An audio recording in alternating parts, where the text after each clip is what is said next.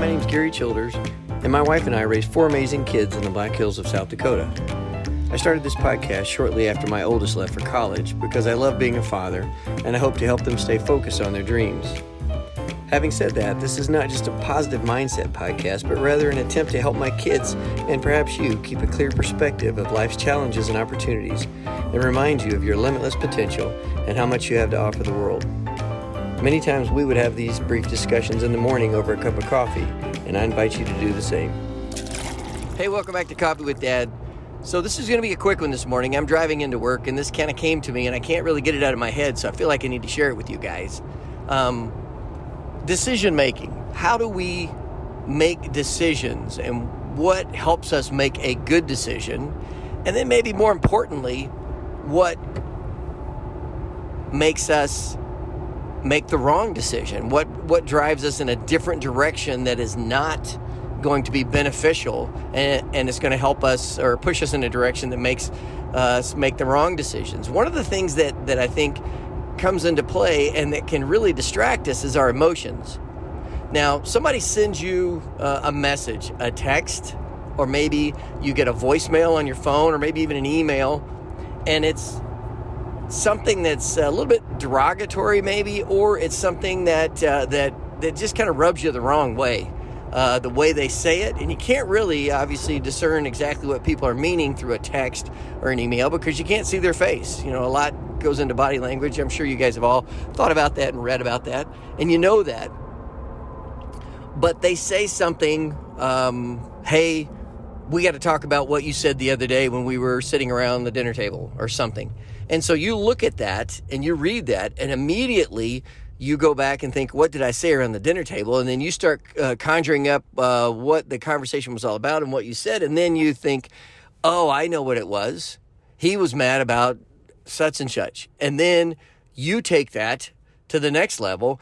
Well, if he's mad about that, I can't believe he thought this. I know what he did last week and blah, blah, blah. And so you just drive this through the roof. It's like catastrophizing which I've talked about before. You take something and make it a bigger problem than it is. It may not even be a problem, but you can build this up in your head, and within 30 minutes or less, you have made this into a, a massive problem or argument that doesn't even need to happen. Why is that happening? That's emotion. Emotion. So, how do you get past that? How do you fix that? And that's what I want to talk to you about today. This is something you can practice literally within the next two hours. I can promise you, if you just watch your phone, watch your email, listen to a voicemail, see somebody, talk to somebody, uh, whatever, you walk into a room, somebody looks at you funny, you're going to feel an emotion. You're going to say, oh gosh, you know, they meant this. I bet this is what they were saying here. Oh, they think this about me. And that's emotion driving you through the roof and, and taking you to the next level. So to fix that, space is what we need so, Abraham Lincoln, I wrote a, uh, I, I read a book uh, by uh, um, about Abraham Lincoln. It's called Lincoln on Leadership. Fantastic book. Highly recommend it. One of the things that Abraham Lincoln used to do with his generals, when he would get mad at them, he would they would do something uh, that that he did not like or he was not um, against what he had uh, suggested that they do. And he, if he got angry with them, he would write them a letter and write it out, and then he would put it in an envelope, and then he'd put it in a drawer, and he'd file it away, and then he would sit on it for a week, whatever. Now the letter would say, "I can't believe you did this. You know, you're insubordinate. You this is what you've done. It's disrespectful to me. I can't believe you know what you've done is is it's costing us you know valuable you know, time and lives in the war here and blah blah blah." And he would say all this stuff, very angry, and then he would close that letter up, like I said, put it in an envelope, put it in a drawer, and then he would wait a day. And then he would wait another day. And then he might wait a third day. Then he'd pull it back out, and then he'd read it, and he would look at it, and he would say, okay, did I really mean to say it that way, or is this the emotion taking over? Now, initially, when he heard about what the general did, he would be angry with him, and so he would have all this emotion that would take over, and he would put that stuff in. Now, Two days later, the emotion has calmed down and he thinks about it rationally. And then maybe he can see things from the other guy's point of view. Change in perception.